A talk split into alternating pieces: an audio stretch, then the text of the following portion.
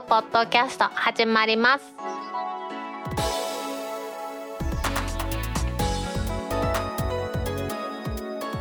皆さんこんにちは。2022年3月18日タックポッドキャスト3第10回目の始まりです。この番組は天王寺アップルクラブの大道とコメントのコーナーからはタックメンバーの北尾姫とお届けします。今週のオープニングで取り上げたいのは3月9日にアップルが発表しましたイベントでの新しいハードなどが発表されましたということをお送りしたいと思います。このニュースについては前回9回と今回10回の間に9.01回と題しましてね大道一人喋りで5分ほどの短い番組をですね配信させていただきましたがあれは本当に触りだけでしたので今日はもう少しですねネット上のニュースなんかもいろいろ見てですねこの3月9日現地では3月8日のオンラインイベントでの発表についてお話しします。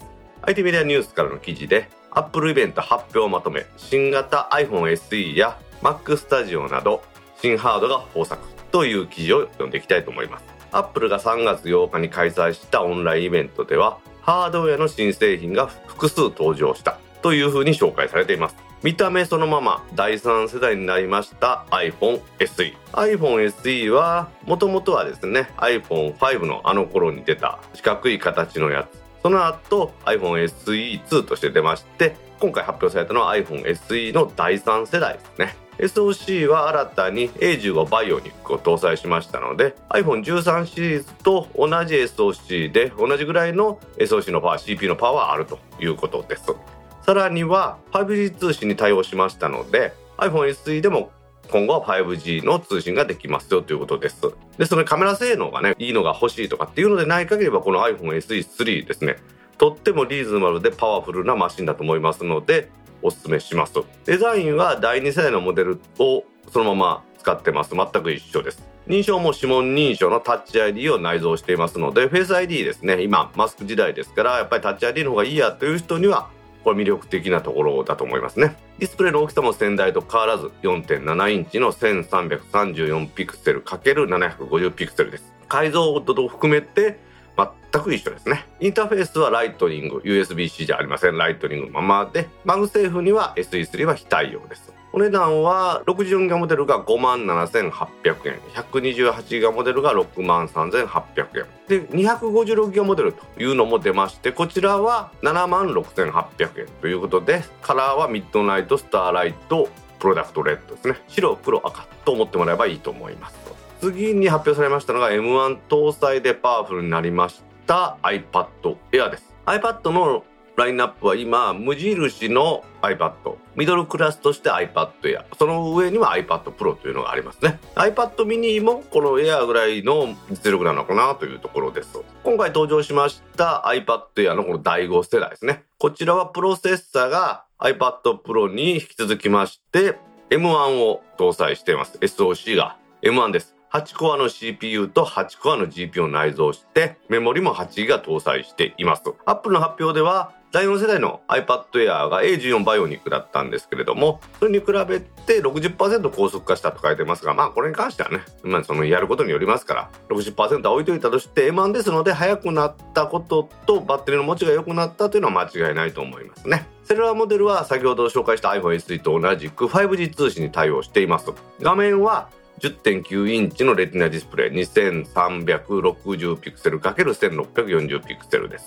トップボタンですね。電源ボタンのところにタッチ ID を内蔵していって先代で使いました第2世代の Apple Pencil とかマジックキーボードも引き続き利用ができます。こちらもですからほとんど形は変わらずというところですね。その後発表されましたが超ド級チップの M1 ウルトラです。これはすごいですよね。M1 シリーズは M1 プロとか M1MAX とかに出ましたけれどもその最高峰としてですねウルトラというなんかようわからんインターフェースを使ってこれ2個つながるんですよということで M1 ウルトラというのが出ました。2つつなげてますので20コアの CPU 最大で64コアの GPU 32コアのニューラルエンジンを搭載しましてメモリは最高で128ギガが搭載できます。いやすごいですよね。CPU としては16コアのインテルの Mac Pro これに比べて50%高速化ということですから。まあパーセンテージはいいとしてそれよりもずっと速いですよということを歌ってるんだなというところですね。でこの M1 ウルトラを積みました Mac Studio というハードウェアが出ました。Mac が出ました。Mac Studio はこの M1 ウルトラだけじゃなくて M1MAX とも選べるんですけれども記事を読んでいきたいと思いますね。Mac mini の上位モデルのような新機種が登場した。Mac Studio だ。SOC は M1MAX に加えて新たに発表された M1 Ultra を搭載。Mac mini を上に引き伸ばしたような筐体は半分が冷却機能とな冷却機構となっており低温かつ強力に冷やすというというところですね。この記事もありますようにまさに形というのは Mac mini を2個重ねたみたいなあんなイメージで追ってもらったらいいと思います。で最高峰の方は M1 ウルトラですね。普通の方は M1MAX を積んでる。ということで高い CPU 能力それが必要な業務をやられる方なんかにはこれ朗報だというふうにみんな言っていますよね。メモリーは最大で 128GB まで。SSD は最大で 8TB まで搭載可能と。インターフェースは今まで MacBook Pro だとかですねその他最近 Apple が出してるのはサンダーボルト4だとか USB-C の口だけだったんですが今回はそうじゃありませんと。インターフェースも豊富で前面に USB-C ポート2つと SDXC スロットですね。SD カードが読めるスロット。これが前面にもあります。そして背面の方にはサンダーボルト4のポートが4つ。10ギガに対応します。イーサネットポートが1つ。USB-A ポートが2つ HDMI ポートが1つそしてヘッドホンジャックがつくサイズは19.7センチ ×19.7 センチ。ですので、まあ、20センチ ×20 センチの高さが9.5センチですから約10センチと思ってもらえばいいと思います。無線通信としては Wi-Fi6 と Bluetooth5 に対応します。価格は M1MAX モデル。普通のモデルの方が24万9800円から。M1 ウルトラモデルは49万9800円から。ということで今日から発売される予定です。でそれに相対してですね新型モニターも出てきました。27インチの 5K ディスプレイの Apple Studio Display っていうやつですね。久しぶりにねスタジオディスプレイの名前が復活しましたけれども解像度は5120ピクセル ×2880 ピクセルというところです。で、モニターにしては珍しくって、SOC ですね。iPhone11 シリーズ、11シリーズ積んでました A13 バイオニックを積んでいまして、これでいろいろ単体でちょろっとしたことができるみたいですね。インターフェースとしては USB-C ポートが3つと 3V4 のポートが1つ。というところです MacBook Pro なんかと一本のケーブルで画面表示 USB 機器の接続充電まで可能となるということでね久々にこのタジオディスプレイの本領発揮という感じで価格は19万9800円というところです。あとは iPhone13 シリーズにグリーンカラーが出ました。これも今日から発売なんですけれどもアルパイングリーンと名付けられて緑が出てなかなかかっこいい色やなというふうに思っています。で今回の発表順番に流してますけれども最後にですねジョン・ターナスさんが Mac スタジオが加わり私たちの移行も完了に近づいてきました。残る製品はあと一つ Mac Pro のみです。しかしそれは別の日にしましょうと。ワンマンシンクというのかと思ったら違いましたね。別の日にしましょうということで開発は Mac Pro も M1 でされてるということが発表されましたね。もう私も最初ちょろっと見逃したんですがあとはリアルタイムで見てたんですけれども1時間ぐらいの短い感じでね綺麗に作り込まれた映像でですね見てて楽しかったなというのが正直な感想ですね。Mac スタジオはちょっと私がこうやってポッドキャストの編集ぐらいで買うのにはまあちょっと非現実的なので私が気になったのはやっぱりこの M1 になった iPad Air ですね。これが第4世代とどれぐらいですね。差があるのかというのが気になったんでその比較記事もちょっと見つけてきましてですね。その記事にどう書いてあるかと言いますとディスプレイを含めた外観デザインは第4世代と全く変わらないということで見た感じは全然変わりませんよというふうに言われてますのでケースだとかそんなんもそのまま使えるということのようですね。最も大きな変更点というのはさっきもね言いましたけれども M1 を搭載したということで SOC がですねこれがやっぱり一番大きな点で iPad Pro に M1 というのは搭載されていますけれどもその iPad Pro 並みの処理能力になったと。いうこととメモリが4ギガから8ギガに増えてるということでちょっとこれ欲しいなと思いますよね。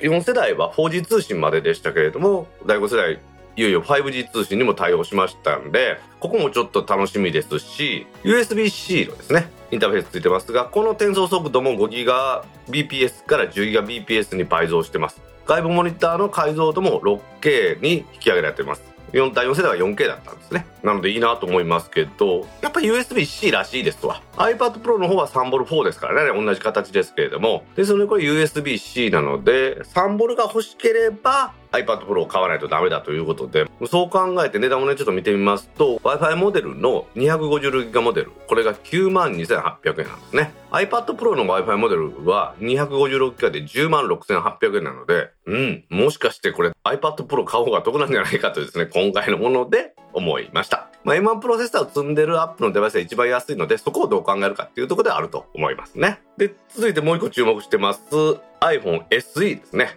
これも第2世代とどれぐらい違うかという記事があったので、そちらから読んでいきますと、2020年以来2年ぶりの iPhone SE の後継機ですが、デザインに変更はないということですね。さっきの iPad Air 5と一緒ですよね。お値段がちょっとね、上がってるんですよね。本体サイズは本当に全く変わってません。重さが 4g 軽くなったそうですよ。まあ、こちらもね、iPad Air 5と一緒で、プロセッサーと通信機能が変わってますね。プロセッサーは A15 バイオニックに変わってます。新たに 5G にも対応してますので、まあ、いよいよこれも時代の流れで SD も変わってきたのかなというところですね。価格は8000ほど上がってまして、64ギガモデルが57,800円。128ギガモデルが6万3800円。256ギガモデルが7万6800円というところですよね。第2世代はね第1世代より安く売ってたんですよね。値段下がったんですけど第2世代から第3世代ではちょっと値上げされてしまったという感じですね。いやーねもう噂通りの iPhone SE 出ましたね。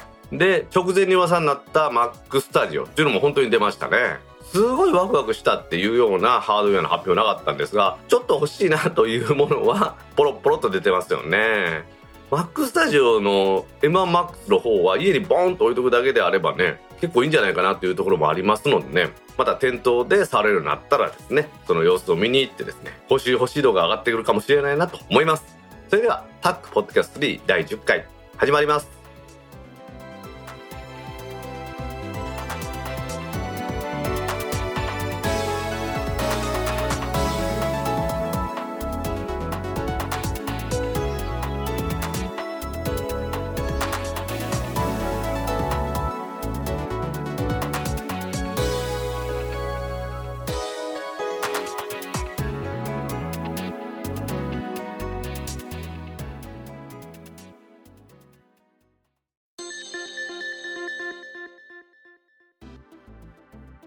公式ツイッターアカウントでリツイートした記事を紹介します。携帯電話サービス、マイネオにて最大1.5メガ BPS、3メガ BPS でデータ使い放題の新料金プラン、毎速を提供、SMAX からの記事です。マイネを展開しておりますオプテージがですね、MVLO 事業者として提供しています、このマイネオのプランで、新料金プラン、毎速や音声通話の新オプション。10分かけ放題。および時間制限かけ放題。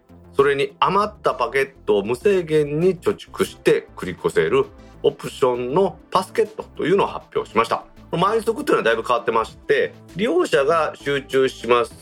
月曜日から金曜日のお昼12時から13時の通信を控える代わりにそれ以外の時間帯では最大で 3Mbps のデータを使い放題するという料金プランです。今言いましたその平日昼のところ以外の速度が1.5メガになる。1.5メガ BPS で使い放題になるスタンダードコースと3メガ BPS のプレミアムコースというのが提供されます。サービスはもう3月7日に開始していまして料金は最大1.5メガ BPS のスタンダードコースが月額990円。最大3メガ BPS のプレミアムコースが月額2200円というふうになっています。でこの平日昼間のね12から13時が全く使えないのかというとそういうわけではなくって最大通信量は 32kbps になります。そのピアフみたいですね。PHS 時代のね。32kbps ですよ。すごいですよね。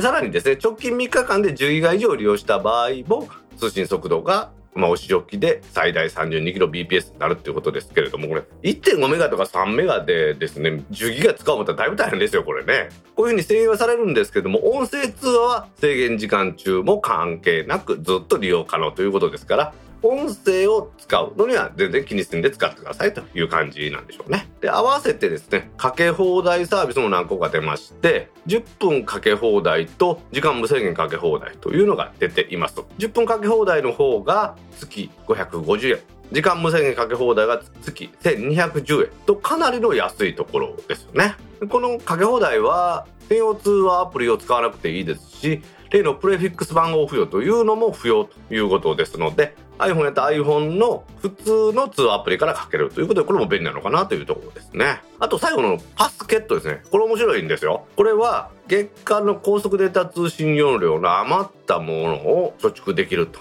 いうんですけれども普通よくですね次の月にデータ容量を繰り越せますってのあると思うんだけどそれは次の月の月末になっちゃうとまたそれは捨てられちゃいますよね。これはそうじゃないって言うんですよ。月に110円のオプションを払う代わりに無制限に繰り越せるんだというところなんですよね、まあ、こんな面白いサービスが出てきたんですけどもその背景にはいろいろあるようでまずこの毎速ですね。1.5メガとか3メガでの通信の方は前には去年6月に開始しました。1.5メガで使い放題になります。独自のオプションサービスパケット放題プラス。これが13万契約を突破しましてこれ好評なんで本体契約としてもこれでね使い放題のニーズがあるんじゃないかということでメイン契約としてもこれが使えるようにしたということなんですね。ちょっとさっきも言いましたけれども、音声通話この制限がある平日お昼でも全然使えますので、まあ、そこも一つの魅力なのかなというところですよね。かけ放題のところもですね、マイニオは自動プレフィックス付与機能というのを活用したサービスを出すと言ってたんですけど、本当にそうなりまして、いわゆるプレフィックス番号をつけなくてもかけるということになったようですね。これはその技術の発展のおかげのようですね。で、最後のパスケットですけれども、マイニオはね、これまでもパケットを他の利用者と分け合いますフリータンクっていうのがあったんですね。あとパケットギフトやパケットシェアとかですね、利用者同士で、ま、分け合いましょうっていうのがあったんですけれども、これはフリータンクに例えば自分が1ギガ入れたから次1ギガ絶対もらえるかっていうとそういうわけではないサービスでしたのでそれやったら自分で繰り越してというところなんでしょうねこのパスケットに貯蓄した分は好きな時に出し入れすることができてさらには通常なら翌月末に有効期限となるこのデータ容量もパスケットに入ってる間は無制限に繰り越せるということですから110円の価値があるのかなというところですよね。各キャリアがですねオンラインのプランを出してから MVN を苦労してるとこもあるみたいですけれどもこのオプテージはですねこうやって魅力的なプランを出してきてですね生き残りをかけているようです。各 MVN のこれからの独自サービスまた注目していきたいなと思います。東京ドームの現金お断りに賛否両論。キャッシュレス決済手段を持たない人は IT メディアニュースからの記事です。今月の初めですね3月2日に過去最大のリニューアル工事を済ませまして再オープンしました東京ドームですね。野球のシーズンがない間に大改修をしてたみたいなんですけれどもこの改修でですね巨大な LED のビジョンを作ったりとかですね。あとは顔認証システムというのでの入場なんかもやるようなんですね。これまた後で言いますけれども。これと同時にですね東京ドームの中で現金が使えない完全キャッシュレス化をしたということなんですがこれに関してやはり異論が多いそうなんですね。この記事ではこの東京ドームを運営する東京ドーム社に話を聞いてどのようなキャッシュレス化に切り替えたのかそういうところを説明している記事でした。現在東京ドームでは場内チケットカウンターはもちろんですねグッズを販売する売店とか客席販売ですねビールとか持ってきてくれるあの客席販売に至るまでキャッシュレス化をしました。場外のチケット売り場は現金化ですけどね。場内はみんなもキャッシュレスになったということなんです。決済はクレジットカードもしくは Suica などの電子マネーですね。10カードと言われるやつですね。また PayPay などのコード決済となりますよと。コインロッカーはすでに交通系の IC カードに対応しているということで。まあ確かにね駅のコインロッカーみんな交通系 IC カードに対応しますね。クレジットカードはビザとか JCB とかオーソドックスなところはみんなもちろん対応していまして。電子マネーは10カードの他にクイックペ ID7 個に楽天あとワオンとかっていうのが対応してると本当の電子マネーですね。またはコード決済としていわゆるスマホ決済ですね。こちらは PayPay とか D 払いとか楽天ペイとかですね、LINEPay とかそういうのにずっと対応しているということのようです。しかしながらですね、やっぱり SNS ってですね、言われてるのは野球ファンには年配の人も多いからちょっとこれは難しいんじゃないかとかそういうふうに言われてるんですね。もちろんこの東京ドーム社としてはそういう意見があるのは把握しているというふうに言いましてですね、キャッシュレスというと PayPay など最近登場したコード決済を思い浮かべる方も多いと思いますが東京ドームでは Suica などの交通系 IC カードも使えます。場内には IC カードに現金をチャージする機械を設置し必要な方にはスタッフが案内します。というふうに言ってくれてますね。IC カードをチャージすることもできるんですよと。コード決済であればね現金チャージとかじゃないことも多いんですけれども電子マネーの方は Suica とか大阪でしたら行こうかこういうのは現金でチャージしてる人がもちろんたくさんいますのでこのチャージする機械も置いてますということですね。この suica はですね2022年でもう発売21周年迎えましてですね suica を含めた10カードですね PASMO とか icoca とかそんなのを含めまして日本中の累計発行枚数は2億枚を超えてるそうです。まあ野球のこの見に来る怖そうの中古年の方も含めて十分普及しているだろうというふうに言ってるんですね。で、スタッフが案内しますというのは、場内には複数の DX サポートデスクを設けて、決済方法や各種デジタルサービスの使い方の案内すると。さらにはキャッシュレス決済手段を持たない人のために、1500円チャージ済みの Suica を2000円で、チャージしてね7個を300円で発売中。いうことで、ここでは当たり前すぐ現金が使えるということだそうですね。実際どんな感じなのかと思っていろいろね、ネットで調べたんですけれども、タックリスナーでもあります、テッカマンさん。この方は、東京ドームじゃなくて、マツダスタジアムに行かれたみたいなんですけれども、ツイッターにですね、マツダスタジアムでビール3杯、 PayPay で支払ってみた。QR コードを読み込む。金額700円は自動で表示されるので、そのまま支払い。続けて2杯目の支払いも QR コードを読んで、1つ下のボタンで支払い。3杯目も同じくと。手間がかかるので、通路側じゃないと支払いは難しい。というふうに書かれていますので、客席販売だと現金の方が早いんじゃないかっていう説もあるということなんですね。このリニューアルを機会にですね、東京ドームとしては顔スイカ認証決済サービス facethru というのを導入したらしいんですこれは事前に登録しました顔画像により入場決済ができるサービスで facethru というふうに言うそうです。この顔認証決済を利用しますと、入場はもちろん顔パスでできますし、手ぶらで場内の売店の一部の店だけらしいんですね。何店舗かだけらしいですけども、そちらで食事を楽しめたりもするということなんですね。ただこれ巨人戦の時のサービスだけになってるということは、まあこれがちょっと不思議でしゃあないんですけれども、まあ、そんな感じだそうです。野球場とかですね、確かにこの現金を出して落としたりするとかっていうのね、客席であるから、ま何か考えていくんだろうなというふうに思ってたんですが以前であればですねそこの場所でしか使えない電子マネーなんかっていうのがあったんですけどもうそういうのも完全に淘汰されまして今回のようにクレジットカード電子マネーももう日本中で普及してます。 QUICPay iD に nanaco に楽天 Edy に WAON ですね。それに10カード。でコード決済ですね。スマホ決済もあるということですから確かにそれ自体で不便ではないとは思うんですけどもやはり使ってない人をどうするのかっていうところをですね今回東京ドームでは考えてちゃんとそれも売ります。そこで現金のチャージもできますというふうに考えたのが画期的だなと思います。これからのねキャッシュレスというものが進んでいった時のお手本になるようなお話だったなと思います。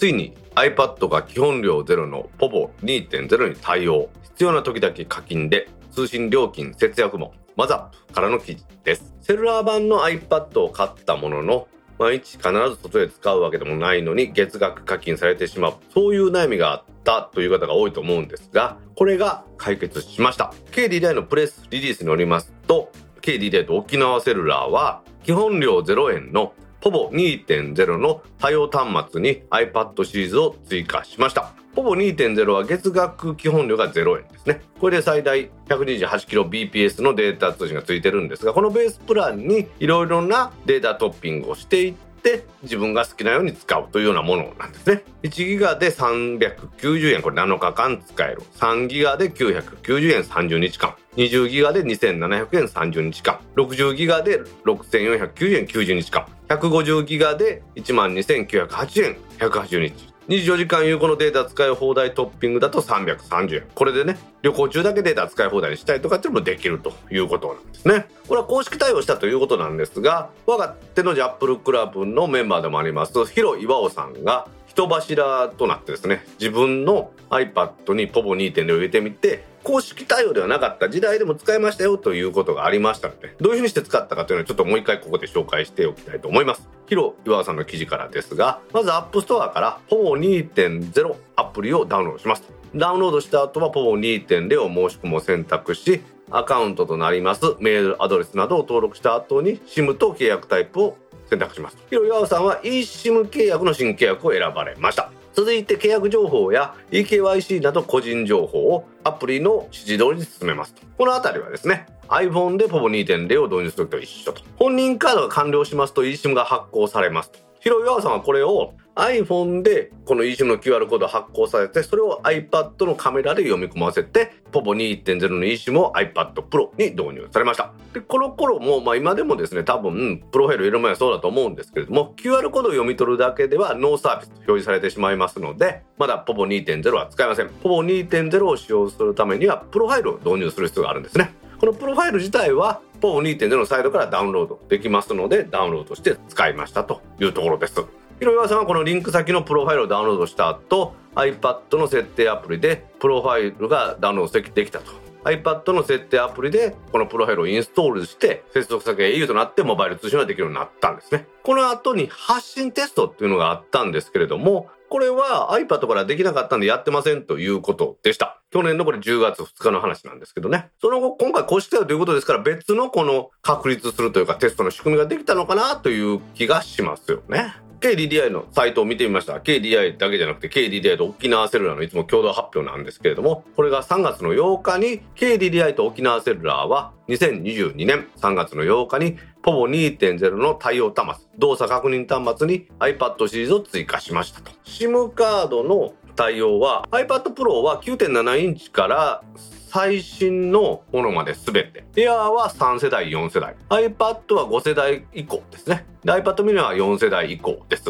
eSIM はまあ、eSIM 対応してる端末だけという意味だと思うんですけども iPad Pro は11インチの1世代から3世代。12.91の3世代から5世代。iPad Air は34世代。iPad は7世代から9世代。iPad mini は5世代と6世代っていう風になってますね。これでまあ使える端末はみんな使えるようになったということなんでしょうね。で Pro を iPad シリーズで利用いただくには利用の設定が必要です。ということで APN プロファイルをダウンロードして APN のインストールを行ってください。ということで正式対応して使えるようになったと。さらには POPO2.0 シリーズのアプリ。これもダウンロードしてくださいということなんですが POPO2.0 アプリはスマートフォン版の表示となりますということで iPad で見にくいやつですね。あの真ん中にピッて表示されてしまうってあのタイプなんで、そこもちょっと早く対応してくれよという感じがしますけれどもね。タックメンバーのヒロヨさんも人柱レポートまでしてくれて使っておられますけれども、これがやっと公式の対応になったということです。このおかげでね、iPad のセルラーモデル、月々の基本料金払うほど使わないという人には朗報なのかなと思います。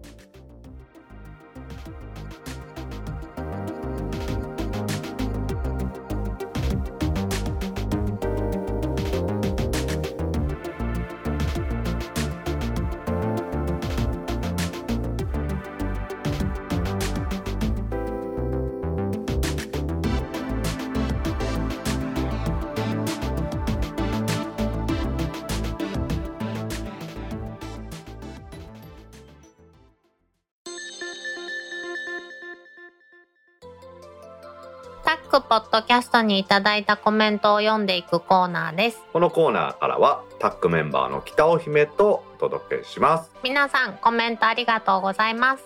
今週もコメントありがとうございます。まずはじめに Facebook ページにいただいたコメントの中から一部を紹介します。はい、お願いします。大道さんのバイニャー杉浦隆さんから3月11日にコメントいただきました。はい、杉浦さんコメントありがとうございます。ありがとうございます。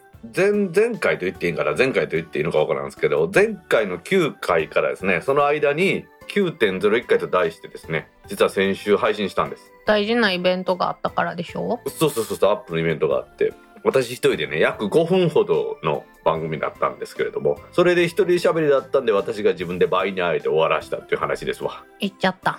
まあ誰か言わなあかんからね。そこはなんか一人バージョンで渋くさよならって言ったりもよかったんちゃう？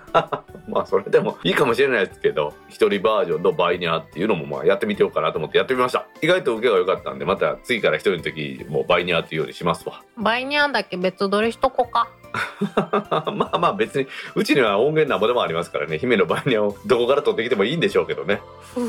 というわけで9.01回ではねアップルの新製品のお話ししましたけれども今回のオープニングでもまたその話してますのでね皆さん聞いてください。はい。杉浦さんコメントありがとうございました。ありがとうございました。続きまして、これは毎日声優でお昼を買っている私には嬉しいですね。木沢智和さんから3月12日にコメントいただきました。はい木澤さんコメントありがとうございますありがとうございますこれはですね声優っていう会社ですね声優ってあのスーパーマーケットとかやってる声優リビンサニーとかやってるところですけどそちらがですねうん楽天の決済サービスとまあ提携したということで楽天 AD とか楽天ペイとかをみんな使えるということで木澤さんは毎日ね声優でお昼買ってるということ。でこれはありがたいというお話です。確かに。君は楽天ポイントとか貯めとる？そんなにたまらんよ？でもなんか楽天の EC サイトでも使えるんでしょ？楽天ポイントって。楽天市場ぐらいしか使わへんからあんまりたまらんのよね。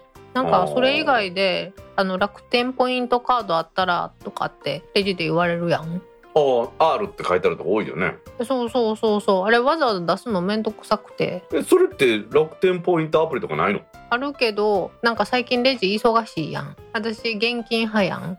ああそうかそうか。わざわざアプリを出すカード読んでもらう現金を出すってのっていうことか。そうそうそう。でマイバッグに入れるっていう作業もあるやんか。うーんなるほどね。そうなるとなんか後ろの人に申し訳ないなと思うと。うんいいですって言っちゃう。でもまあこのね声優ってね関西にはあんまりないけど関東にはねたくさんあるみたいですからこういう提携っていうのもねありがたいっていうね北澤さんみたいな方たくさんおるんでしょうね。毎日のことは大きいよね。うん大きいと思いますよね。私もあのライフのポイント貯めてますけどね。ライフのポイントもなかなかたまらんよね。ほんまうちは結構貯まりますよ。あのラクカで買い物してライフのポイントが貯まってラクカが足りない時はそのポイントから支払ったりしてますねへえまあ、とりあえず食品スーパーというかこういう生活必需品を買うスーパーのポイントっていうのは本当にありがたいんでね。これからもいろんなところでいろんなサービスが伸びていくのかなと思いますね。はい。というわけで木澤さんコメントありがとうございました。ありがとうございました。続きましてディスコードサーバーにいただいたコメントの中から一部を紹介します。はい。今日はディスコードサーバーたくさんいただいてますんでね姫長いですけどよろしくお願いします。はい第7回を10日遅れで拝聴写真データ保存の話題で大道さんから妻という単語が出て新鮮。私は以前写真アプリのライブラリーで全て管理しバックアップはワンドライブで保存していましたがライブラリが壊れまくるので今は写真アプリは一時保存ですぐにワンドライブに写真を書き出してそのまま同期という手を使っています。そしてブログ用に Google フォトを使っています。京橋は懐かしい街です。グランシャトーが有名ですが個人的には大和実業ザ・ロイヤル。こちらに双子のバニーさんがいらっしゃって兄と一緒にお店に行って双子あるあるを楽しく話したことを思い出します。第8回を本日拝聴。今回もリンスインシャンプーの話題で盛り上がるお二人にほっこり。私は地元の1000円カットの美容師から石鹸シャンプーリンスをおすすめされて使っております。ただ鹿児島に戻っていた2年間はリンスインシャンプーを使っていたためか頭皮がかなり薄くなってきました。次回はオンタイムに聞きたいと思う私です。ひろふわさんから2月28日にコメントいただきました。はいひろはさんコメントありがとうございます。ありがとうございます。いつもお聞きいただいて本当ありがとうございます。はい。大和実業のザ・ロイヤルって知ってる？あのヒゲマークのやつ？そうそうそうそう知ってるね知ってるね。あの何？ヒゲマークやったっけ？なんかそんなんやったよねテレビの CM とか昔やっとったよね。あーやってた。うん。ここはそのバニーガールさんが接客してくれるっていうことなんですけどあのバニーガールさんは隣に座って接客してくれるとこじゃなかったらしいんですよね。へえ飲み物持ってきたりしてくれるだけやったらしいんですけど。いやーバニーガールに会いたいよね。最近そのバニーちゃんが出てくるような店って見えへんけどね。大和実業さんのザ・ロイヤルはなんか名前変えてあるけどいまだにそんなんはやっぱあるんですかね。カジノとかにいるんじゃないの？カジノ？は日本では非合法ですからね。できるやんできるやん。できるかもしれないやん。いやそうなったらどうなるんでしょうね。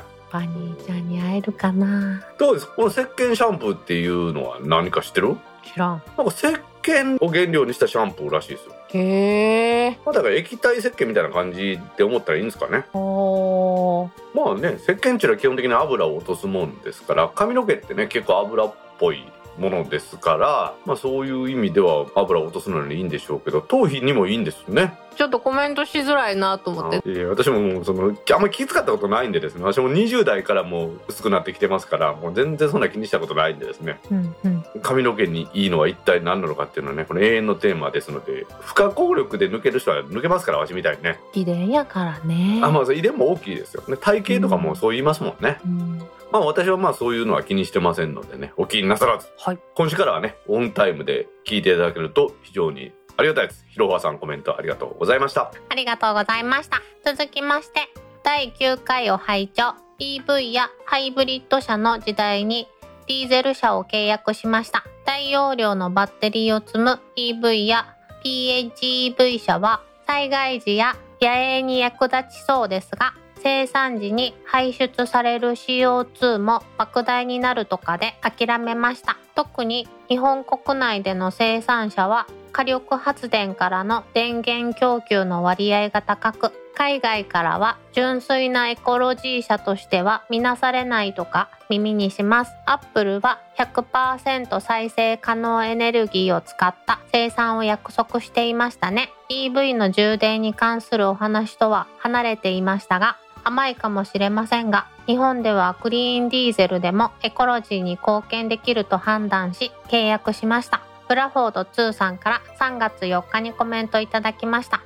はい浦さんコメントありがとうございますありがとうございます。電気自動車というか電気自動車に近いものに関してはその生産時に CO2 の排出が大きいんじゃないかっていう説は確かにあるんですよねうーん。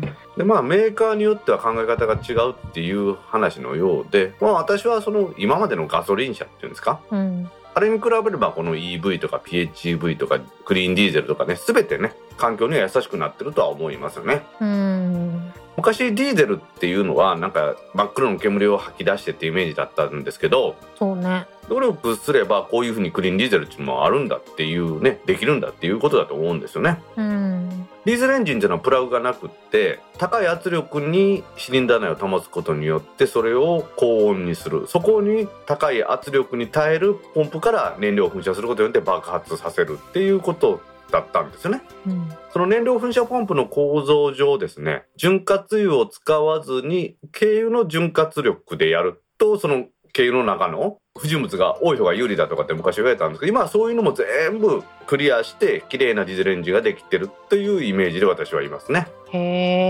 え。一時期本当ヨーロッパ車ねフォルクスワーゲンにしても BMW にしてもディーゼルディーゼルっていう時代多かったです10年ぐらい前ですか？うん。まあ、ですのでメーカーによる考え方の違いっていうのはあってね水素がクリーンだっていうふうに考えてるメーカーもあれば燃料電池車の方がねクリーンだって考えてるとかっていうのもありますから、うん。まあ、そこはどうなるのかなっていうところでありますよねうん。少しでも地球のことを考えて自分の自家用車を購入するっていうのは素晴らしいなと思いますはい。ブラさんコメントありがとうございましたありがとうございました。続きまして、第9回を楽しく聞かせていただきました。金曜の夜に聞くと面白くて興奮、眠れなくなるので土曜日に聞いています。自己都合退職中で散歩が日課になっていますので、歩きながらのポッドキャストにハマってます。安全のために AirPods Pro で外音を聞きつつ歩くのですが、外からは密閉型で外音は聞こえていないように見えますし、自転車に乗りながら聞きたいので、開放型のアンビーを注文しました。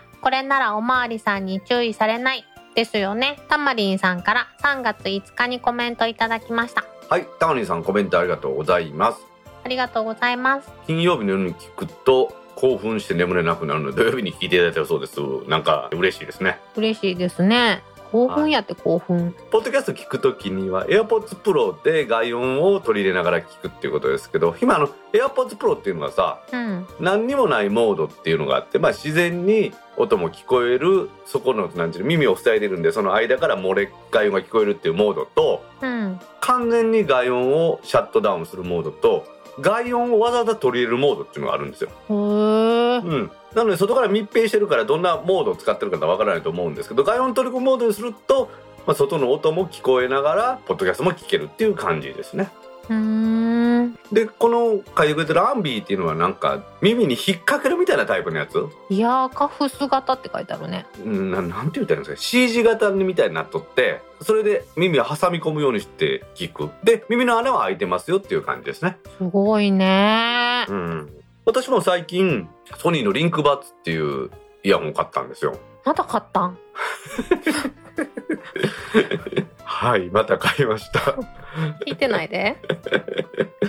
このリンクバッツっていうのが穴が開いてるんですよイヤホンに。はあすごいね。だから耳のくぼみにポコッとはめて穴が開いてるので外音が入るっていう感じで。まあこれはまさに自然に聞こえるというよりはもう完全に何ていうんですかね耳を塞がないで聞くっていう感じですねへえ、ほん。でおまわりさんに注意されないですよねって話ですがこれはまあ都道府県のね公安委員会ごとに考え方もあるしさらにはその現場を取り締まってる警察官によっても考え方あるみたいですから基本的にはその両耳をこのヘッドホンかけて自転車に乗るっていうのはまあ危険なこともあるし避けた方がいいのかなと私は思ってますね。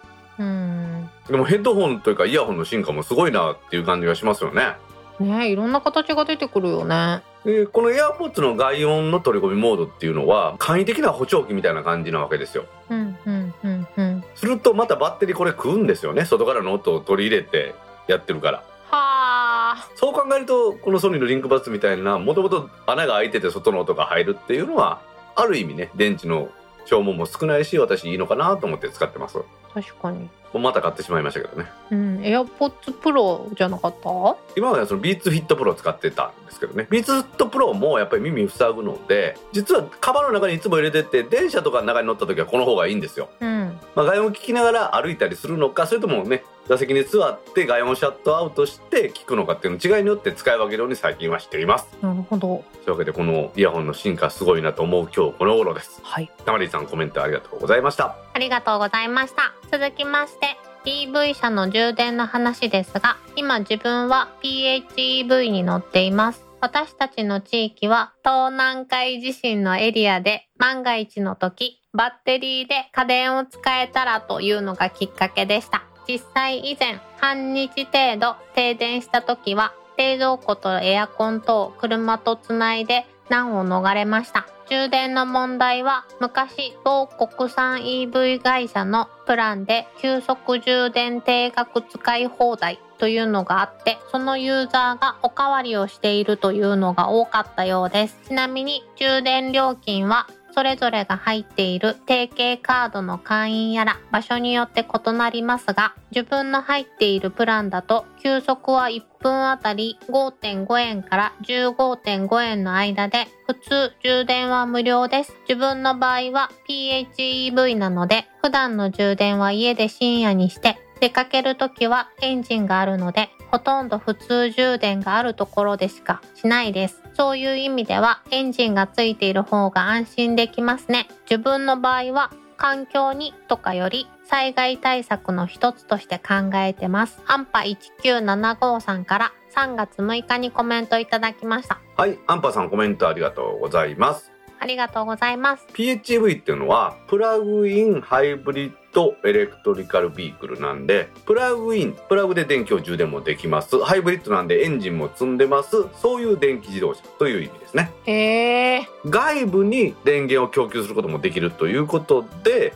アンパさんは停電の時に冷蔵庫とエアコンをつないだっていうことですよね。これすごいね。なんかテレビ CM でさ森の中でうん。LED をつないでこれは車から全部供給してますとかじゃなかった、はあ。うん。リモートワークできますよみたいなやつでしょ、うん、そうそうそうそうそうそうそうあった。うん。だからそう考えると、まあ、発電所ね小さな発電所みたいな感じで使えるということなんでしょうね。うーんまあ、満充電しておけばその満充電も使えるしさらにはねアンパさん書いてくれてるようにエンジンかければ発電もできますということでしょうね。すごいで私ら EV ユーザーじゃないのがわからなかったこのおかわり充電の話ですけどうん国産の EV プランで急速充電定額使い放題っていうのがあったってことでそうですね定額使い放題やったらそれはおかわりして満充電したのかと思いますもんね。思うわで普通充電は無料のところが多いということですけど PHEV だったらプラグインですから普通充電は家でしますってアンパさんは書いてくれてますね、まあ、確かにね家電製品も含めて電気がないとどうしようもない時代に自分だけの発電所的な使い方ができるっていうのは便利なんでしょうね。ねえちょっとびっくり。災害時に使える発電機はねなんかベランダに置けるタイプの小さいやつでうんガソリン使わなくてあのカセットボンベで発電できるやつとかもねあったりしますよね。へえそうなんだ。うんそうなんですよ。そのねやっぱり液体の燃料だと危ないじゃないですか。うん。だからカセットボンベをポンポンとはめ込んでできるっていうのも確かに今ありますよね、へえうんただ一戸建てとかであればね家の前にこの PHEV を止めておいてそこから取るっていうのもできるしマンションだったらちょっと難しいかなっていうところありますけどね。うん。まあ備えあれば憂いなしということでアンバさんのこの使い方ですね。なかなか面白いなと思いました。はい。アンバさんコメントありがとうございました。ありがとうございました。続きまして iPhone13 シリーズがペイディを36回で使えるのはいいのですが iPad Pro 12.9が20万円を超えるのに iPad は3回までの支払いなのは困ります。実は初売りで iPad Pro を狙っていたのですが、クレジットローンだと初売りの Apple ギフト還元の対象にならず断念しました。金額的には iPhone13 より高くなるので、Payd の支払い回数を多くしてもらいたいです。ストアに行ってボーナス一括でなら初売りの対象らしいのですが、地方に住んでいると難しいので改善をしてもらいたいです。イクラムさんから3月8日にコメントいただきました。はいイクラムさんコメントありがとうございますありがとうございます。姫はこの前この分割っていうの使ったよねうん。これ何やったっけ？ピクセル6。あピクセル6はペイディやったっけ？なんかなんかそんなんやね。とにかく分割払いよね。ペイディっていうのかはちょっと覚えてないんですが。ああごめんごめんごめんごめん。アップルでの公式サイトとかアップルから直接買う場合ですよ。ペイディっていう分割が使えるんですけど、うん。これがなんか分割払いの回数がなんか最初から決まってるみたいな感じなんですよね。あだから iPad Pro の12.9なんて20万超えるのにも3回って決まってるからあ。うん。1回あたり8万なんぼとか払わされるとかですね8はあ万なんぼはちょっと大げさかもしれないですけどうん。なので13シリーズは36回にして24回まで払ったところに本体を下取りに出すと24回で支払いが終わるとかっていうプランで売りたいんですよアップルも iPhone をうん。それに対して iPad なんかは付属的なサービスとしてやってるのかなっていう気がしますよね、はあ。はいで初売りの話ですけどうん。初売りの時って毎回すごい還元率が高くなるポイントみたいなのもらえるんですよねへえ。でもこのクレジットローンだと初売りの対象にならないっていう風にイクラムさん書いてくれてるわけですようまいことやっとるね。そうねでストアに行ってボーナス一括払いっていうので払われたら初売りの対象とかっていう風になってるんですけどこれはストアに行かないとダメなので実質的にまあ地方に住んでると難しいっていう風に書いてくれていますはあ。うん。私なんか心斎橋のアップルストアに歩いて行けたりするので全然そんな不便も感じたことないんですけどうん。確かに直接アップルストアに行けない人にはこういう悩みもあるんでしょうね。ね。姫はアップル心斎橋で買い物なんかする？何を買う？何を買う？ま、何を買うやろ？マックなんか使っとるからマックは買うじゃんマックは、あ、それこそポイントが欲しかったから、ヨドバシで買った。あなるほどそういうこと。なんかでもアップル製品で他のもんみたいに満額のポイントつかないんですよね。うん。でもヨドバシのポイントがついて、なおかつクレジットカードのポイントがつくっていうのは、ちょっとお得じゃない、ああまあ確かに。まあそれではそうだとは思いますよね、うん。はい。まあ、でも在庫とかそんなのを考えたらやっぱりアップルストアの方がいろいろあるっていうので私はほとんどアップルストアで買ってますね。何やったっけアップルに在庫がなかったたまたまビックかなんかにあった時に買ったっていうのはありますけどね。へえ。まあそういうこともまあまあまあ近くにお店がいっぱいあるから回って買えばそういうこともできるっていうことですからね。うん。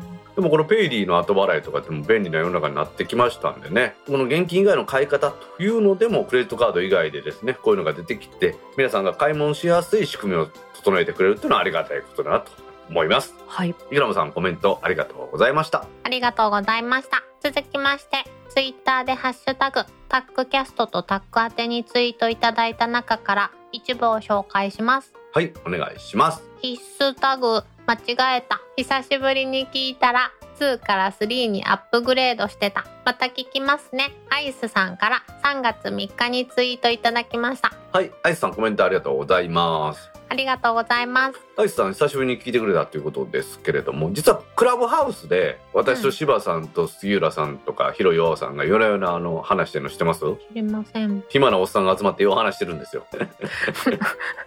近所のおばちゃん同士みたいやな。まあそうそうそうそうそうそう。それのところにアイスさんが来てくれて実は以前タックポッドキャスト聞いてたんですって言ってくれたんでいやまたぜひ聞いてくださいと。相変わらず楽しくやってますからということで聞いていただいたようですね。はクラブハウスは私と柴さんと杉浦さんはいつも暇なんでですね夜特にマンボウで飲みに行けなかった時ですね。いい時代になったよね。そうよ。思わん。だってさ井戸端会議ってさ主婦のものやったやん。でもそう考えるとおじさんたちも普通の男の人たちもみんな井戸端会議したかったんだよね。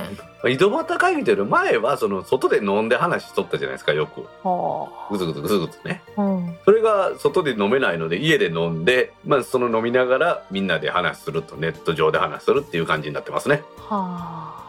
毎日飲みに行くわけじゃないのでクラブハウスで私の声が聞きたい場合はいつでも参加してください。ポッドキャストも聞いてね。もちろんポッドキャスト。ポッドキャストには姫が来てくれますからね。ポッドキャストの方がファンの方は多いと思いますけれどもよろしくお願いします。はい。アイスさんコメントありがとうございました。ありがとうございました。続きましてピタコレ電波の見える方のお言葉。LAN ケーブルの中に流れるデータも見えるのかしら。あれは電波じゃないから見えないのか。テンペスト技術は007っぽくて現実感ありませんが本当にできるんですね。斉藤さんから3月2日にツイートいただきました。はい斉藤さんコメントありがとうございます。ありがとうございます。これ有線 LAN は放射電磁波を盗まれにくいっていう話でちょっと私がツイートしたのに返信いただきました。ほ LAN ケーブルに流れるデータっていうのはううん。電気が流れるそうすると、まあ、交流であれば高い周波数特にねデータ速度が速くなると高い周波数になるのでどうしてもそこから微量の電磁波が出るんですよね。うん。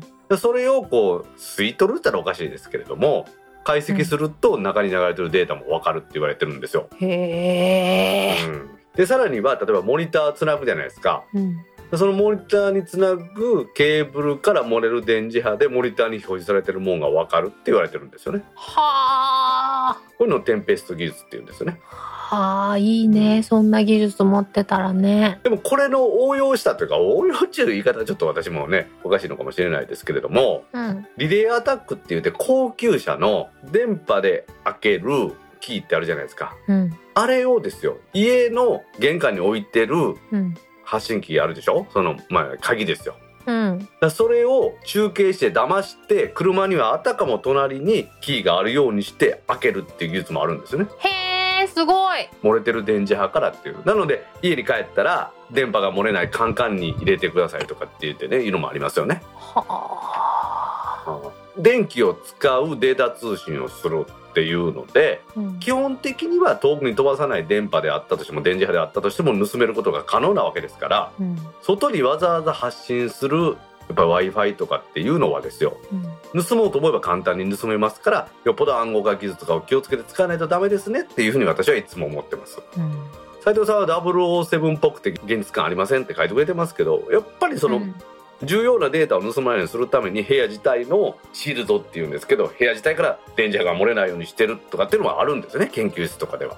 うんうんうんうんですのでまあ重要な情報は w i f i ではなく有線 LAN を使いましょうということです。はい斉藤さんコメントありがとうございました。ありがとうございました続きまして EV の話過疎地ではガソリンスタンドまで数十キロみたいになりつつあるので日常の足で家で充電できる EV は未来があるそう。都会と違って一戸建てってのもいいとか。充電が終わっても止めたままだと駐車料金を取るとか聞いたことある。宇太郎さんから3月6日にツイートいただきました。はいもう一ついきましょう。はい、2年以上前ですが EV 借りて1泊2日の旅に出た時の電費など感想です。基本急速充電なので30分で80%貯まります。サービスエリアで休憩するたびに30分待つのでソフトクリームやフランクフルトなど余分なものを食べてしまうのが問題と感じました。信木柴さんから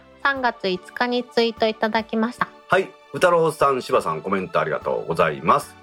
ありがとうございます。宇太郎さんの話はねさっきのアンパさんの話とまあ近いんですけれども、うん。都会と違って一戸建てっていうのもいいっていうのはそういうことでしょうね。家で充電するならですね、マンションの駐車場にね充電するとこあるのかもしれないですけどその場合はまた充電するところに止めて充電して止めた車を動かすっていうのもありますけど家の駐車場の普通充電ならずっと止めっぱなしにできるっていうことなのかなというふうに思うんですよね。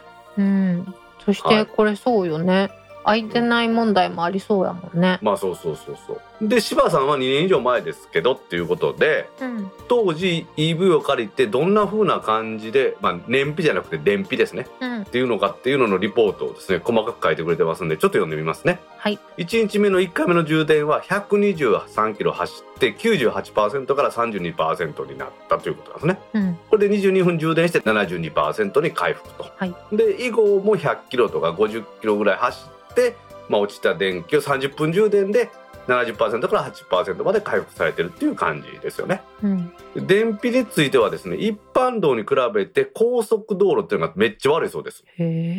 ガソリン車とは逆ですよねガソリン車の場合は一般道で止まったり走ったりすると燃費悪くなるじゃないですかうん。高速道路みたいにずっと走るといいですけどそうじゃなくて EV の場合はですよ回生発電っていうのがあるんですねうん。どういうことかというとブレーキ踏んで止まるじゃないですかうん。その時にガソリン車やったらブレーキ踏むとタイヤが回ってんのを、まあ、止めようとする力で止めるわけですようん。そうじゃなくって EV の場合はブレーキを踏むと、まあ、逆に電圧をかけるって言ったらおかしいですけれどもタイヤで回ってるそのコマの回る力で発電させることによってコマを回るのを、まあ、遅くさせて充電するっていうのができるんですよへえ。なので止まったり走ったり止まったり走ったりするとうん。今まで電気で走ってました次止まろうとする時はそのそっから充電するとか発電させてバッテリーに電気を返すっていうのをするっていうことがあるんですよね。へえ。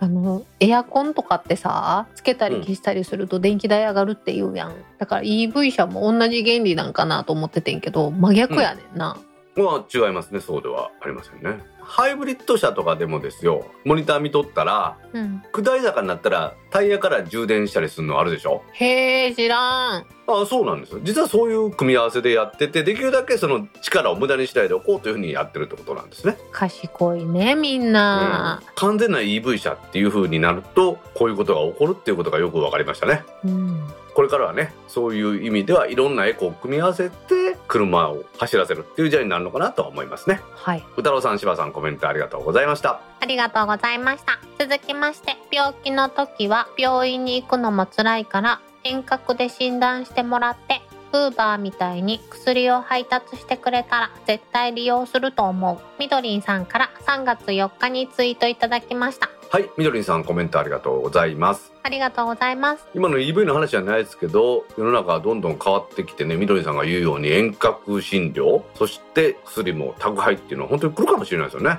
うん。今でもねうちの番組でも紹介したように遠隔診療っていうのは進んでるっていうことですからね。あとは薬も宅配っていうのはすでに商船で薬を処方してる薬屋さんが配達してくれたりするっていうのもあるみたいですからね。はあはあこれうん。本当にそうなればいいのにね、うん。まあでも全部が全部するっていう風になるともっとちゃんとシステムを開発して効率化合理化っていうのも大事になってくるのかなと思いますよね。うん、姫この遠隔診療とかってのしたことある？まだない。わしもないんよね。わしもないけど。なんかちょっとねやってみたいけど。あの救急車にを呼ぶほどではないけれども、うん。ちょっと病院行くのはしんどいなっていう時ってめっちゃ便利じゃない？まあ確かにそうですね。それっていうのは私は考え方があってですよ医療機器というふうのこともないかもしれないんですけども検査する機材が家にないとお医者さんも判断できないかなっていう気がするんですよ。こ例えば熱を測るっていうのでも体温計っていう検査する機器があるから今体温何度ですとか言えるわけじゃないですか。ううん。例えば血圧がなんぼですよ脈拍がなんぼですよっていうのもうん。家におりながらにしてその医療機器レベルで測れるっていうものがあればねこういう遠隔診察っていうんですか診療っていうのも進んでいくのかなっていうのが正直なところなんですよ。うん確かにそうでしょ。やっぱ話するだけではわからないっていうのがあるじゃないですか。うん。血圧測ってみての血圧高いですね低いですねって脈拍測ってみてっていうのがあると思うんでそういうのが例えばアップローチで今実際に脈拍を測ったりとかできるわけじゃないですか。うん。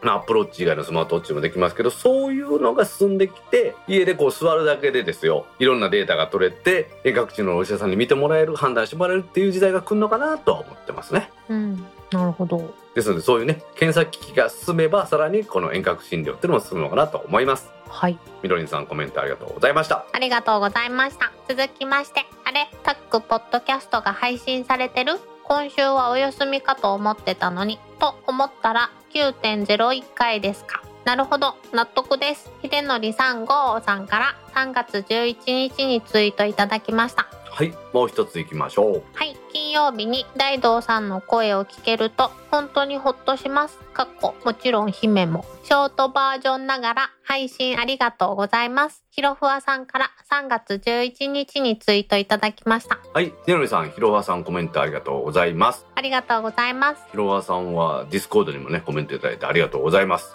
ここにもありますように、3月の11日にですね、先週9.01回を配信して、本当に短かったんですけど、皆さんに喜んでいただいてね、ちょっと嬉しいですね。そうよね。大事な週にお休みしちゃったもんね。いやいや、まあそれはいいんですよ。なんでか言ったら速報性をこの番組にはみんな求めてないのでね。私の独特のニュースへの切り口っていうのを皆さんに喜んでもらってるのかなと思ってますから。はい。今回だから速報性を高いものをやったのでそんなにいろいろ語ってないんで短かったわけですよ、うんうんうんう。ん、今回のオープニングではこのまさにね発表会の話しますけど私が注目した iPad Air の話とかね細かくしてますんでね皆さん聞いてくださいっていうか聞いてくれてるからここまでここを聞いてくれてると思うんですけど わからんで、私みたいにコメント部分しか聞かん人もいるかもよ。まあ、そういうこともあるかもしれないですけどね、まあ、金曜日にね皆さんに聞いてもらえるようにと思って、まあ、一生懸命やってますんでね、まあ、一生懸命というのはちょっとなんか変な言い方かもしれないですけど、まあ、私が配信したくてやってるわけですけれども、まあこうやってね毎週毎週お届けできたらなと思うんで、まあ、お休みするところがあってどうしてもダメな時以外はねやりたいなと思います。実際この5分の配信をしようと思うと、まあ、45分ぐらいやったらできるんですよね。撮るところから始めるだけやったら、まあ、ニュースを集めるのにもっと時間かかってますから、まあ、それは別としてですね。まあでもそのニュース集めるという話はまあ次のコメントにもちょっとつなげていきたいと思いますので、ひてのりさん、ひろはさんコメントありがとうございました。ありがとうございました。続きまして、おはようございます。大道さん。いつも朝早くから IT ネタいっぱいツイートしていただき、ポッドキャスト以外でも楽しまさせていただいております。いつもありがとうございます。この1週間、また頑張ってくださいね。で、暇見て配信も無理ない程度お願いします。信玄さんから2月28日にツイートいただきました。はい、信玄さんコメントありがとうございます。ありがとうございます。信玄さんね、書いていただいてるように、朝出勤の時にバーッとニュースを見てツイートをしてるわけですよ。うんうんうんうんうん。でまあそうやってまあニュースを集めてっていうのをやってますので、そのインプットもあればアウトプットもあるっていうのが私の考えなんでいつも言うんですね。うん。逆にアウトプットがないとインプットする意味もないのかなと思ってやってます。姫もやっぱりそのインプットとアウトプットっていうのは大事でしょ。うん、それが仕事だからね、私はね。まあまあそっかそっかそっか私は趣味の世界ですけどね、IT ネタをいっぱい見るとですようん。この IT ネタに関する自分の考えというか切り口があってまあこれみんなに聞いてもらって有効に利用してもらいたいなというのが私のこの番組やってる原動力でもあるんでですねはい。まあこうやってコメントのコーナーで皆さんのご意見聞いてそれに対してまたコメントして姫といろいろ話するってもまた楽しい時間でもあるしですねねでも幸せだよね、そう考えるとね。自分の趣味がさ、広がっていくやん。人がつながっていくやん。まあ人がつながっていくっていうのは大事だと私も本当に思ってますさっきのねクラブハウスでリスナーさんに参加してもらってお話したりっていうのもありますけどねうん。だからまあありとあらゆるメディアを利用して皆さんとコミュニケーションしてこのまさにこのコメントのコーナーはその一つだと思いますんで皆さんこれからもたくさんのコメントよろしくお願いしますお願いします。信玄さんコメントありがとうございましたありがとうございました。今週のコメントは以上です皆さん、コメントありがとうございました。当番組宛てのコメントは Apple Podcast アプリのレビューこれ最近全然ありませんので皆さんよろしくお願いします何卒。Facebook ページへのコメント、タック公式ブログへのコメント、Discord サーバー、Twitter のメンション、ハッシュタグ、タックキャストなどでお待ちしています。お待ちしてます。皆さん、今週もコメントありがとうございました。ありがとうございました。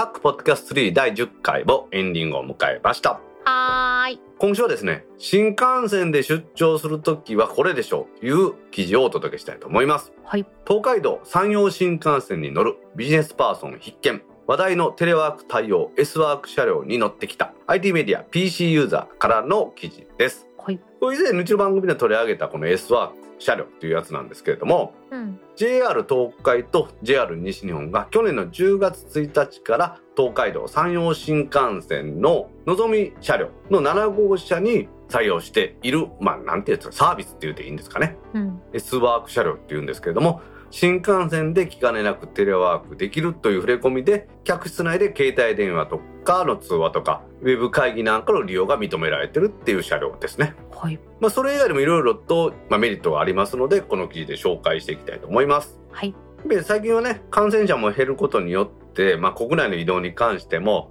ビジネスあればまあやるっていうことが多いと思いますけど東京とかに出張行く時は飛行機ですか？新幹線ですか？新幹線あやっぱり新幹線か。うんその7号車に S ワーク車両っていうのがあったっていうの知ってた？知らんかってん。ああそうなんでしょうね。これ実はですね駅に行ってこの7号車の S ワーク車両の切符買いたいですって言っても買えないんですよ。うん。この S ワーク車両は東海道山陽新幹線ののぞみ型の全ての7号車が S ワーク車両になってるんですけどうん。実はですね EX 予約かスマート EX でのみこのチケットが買えるんですよね。はあ。なるほどでしょう。はだから緑の窓口っていわゆる切符売り場ですね。あとは指定席の券売機とかあるじゃないですか。あれなんかで買おうとすると常に満席ってるんですよ。7号車は。あ7号車グレーになっとったわ。まあでしょでしょでしょ。うん。で JR 西がやってるネットの予約サービスの E ご予約っていうのあるんですけどうん。それでもネットで買うサービスでも7号車は買えないんですね。どうすんの？だからエクスプレス予約ですよ。EX 予約。もしくはスマート EX っていうのを使わないとダメです。困る。はい、エクスプレス予約いわゆる EX 予約は東海と西日本が発行しているクレジットカードを持ってると年会費を払って入れるサービスなんですね。あ年会費かかるんや。でも実はこのもう一個同じ予約できるスマート EX の方は手持ちのクレジットカードでも登録できるっていうサービスなんですよ、へえうん、ただですね年会費がいる EX 予約エクスプレス予約だと毎回切符の料金が安くなるんですよね。そうなんだ。私が EX 予約の会になったのはだいぶ前の話なんですけど10年ぐらい前の話ですけど当時言われてたのはうん。EX 予約は指定席今は自由席も買えるみたいな当時は指定席しか買えなかったんですけどそれの指定席で買ってもらっても必ず窓口で自由席を買うよりは安くしますっていうのが売りだったんですよ。へえだから年に数回利用するんだったらこの EX 予約の会員になった方が得だったっていうことなんですね。でそれには条件があって当時は JR 西日本が出してる JR なんかエクスプレスカードとかなんかはちょっと名前忘れたんですけど、うん。JR 西日本のクレジットカード申し込まないとダメだったんですが今はそれ以外にもスマート EX っていうので手持ちのクレジットカードでも利用できるサービスがあってここは年会費無料と。うんうん。ただしこれはどうやら切符の割引というかその会員サービスでの安くならないみたいなのでいっぱい使うんやったら1100円払ってでもそっちの方が得ですよみたいな感じらしいですね。へえでスマート EX の話してんじゃないですよ S ワーク車両の話してるんです今日あ失礼失礼。はい。S ワーク車両ですね。今新幹線には N700 系っていうやつと N700S っていうんですか？うんっていうのがあるらしくて N700 系の方が多分多いと思うんですけど新幹線のイメージって姫あのコンセントついてるけどうん。一番前か一番後ろ普通の車両やったらこの窓側にしかついてないからうん。3列のところのその通路側やったらちょっとねコンセントなんか使われへんっていうのがあるじゃないですか。でも N700S だったら座席と座席の間のこのなんていうんですかこれ肘掛け？うんあそこについてるとかってのがあるんですよ。私それ見たことあんねん。ああそうなんやだからそれはうん。N700S だったんですよ、びっくりしてん。充電できるやんって。ああなるほどね。うんうんうんうん。でそれだけじゃなくってこの S ワーク車両に乗った場合ですよ。うん。N700 の場合は新幹線フリー Wi-Fi っていうのがあってそれは使えるんですけれどもうん。あれって30分ごとに接続認証し直さなあかんのですよね。へえでも N700S だったらラッキーなことに7号車に乗ると SWi-Fi4Biz っていうサービスがあってうん。なんと接続時間の制限がありません。へえで通信容量が2倍になるので、まあ、実質的に速度が速くなると。で w i f i のセキュリティですね。さっきちょっとコメントの頃で話しましたけれども暗号化形式が高度になるので、まあ、セキュリティも高くなるっていう感じなんですよ。うーん。これはちょっと100%その保証されてないのかもしれないんですけれども S ワーク車両だと EX 予約からしか予約できないのからかもしれないですけれどもうん。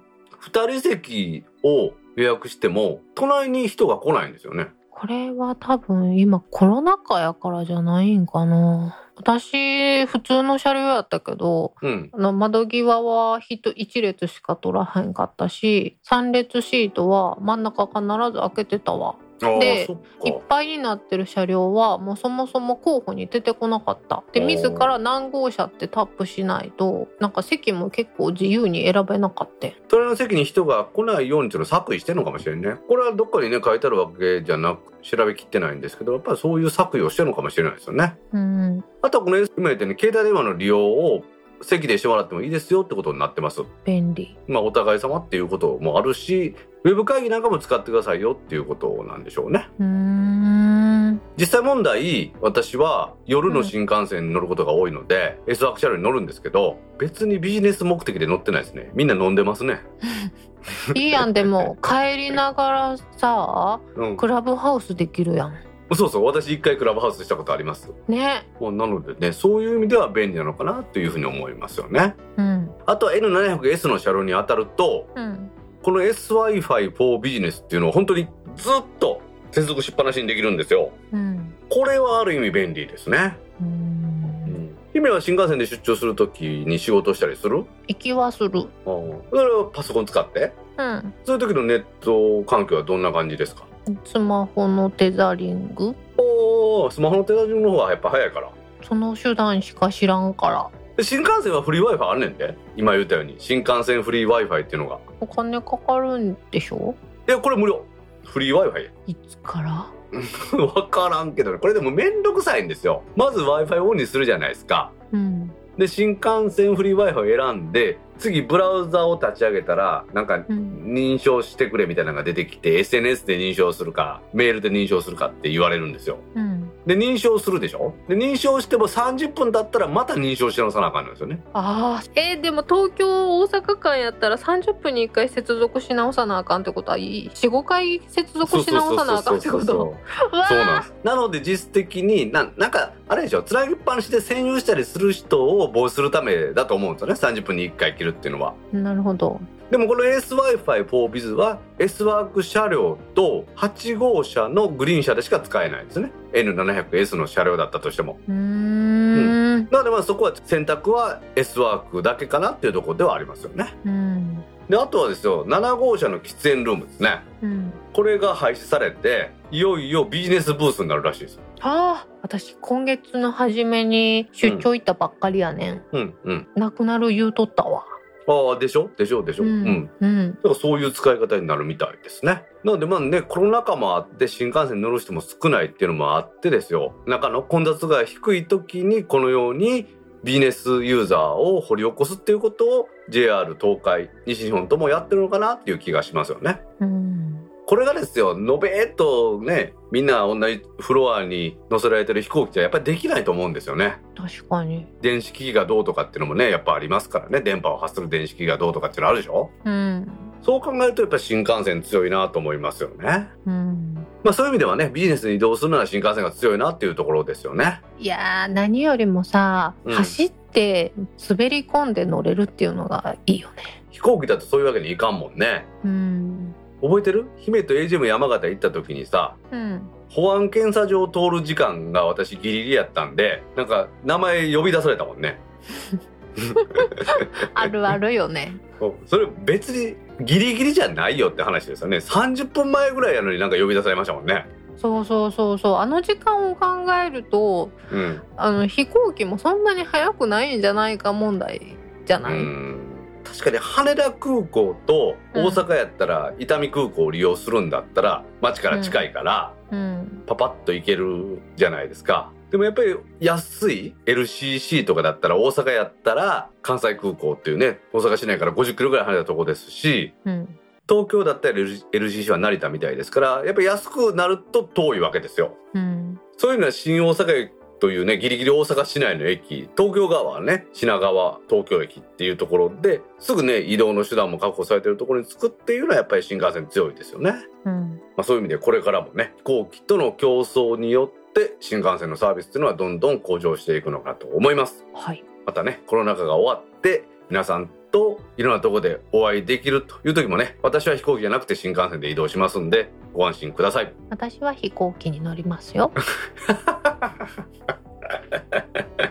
はい皆さんでは東海道山陽新幹線利用する際はね EX 予約を使う方は7号車の S 枠車両を利用してみてくださいはい。それではタックポッドキャスト3第10回を終了しますはーい。次回のタックポッドキャスト3第11回は来週3月25日の金曜日に配信する予定ですはい。では皆さん来週も聞いてくださいねバイニャー。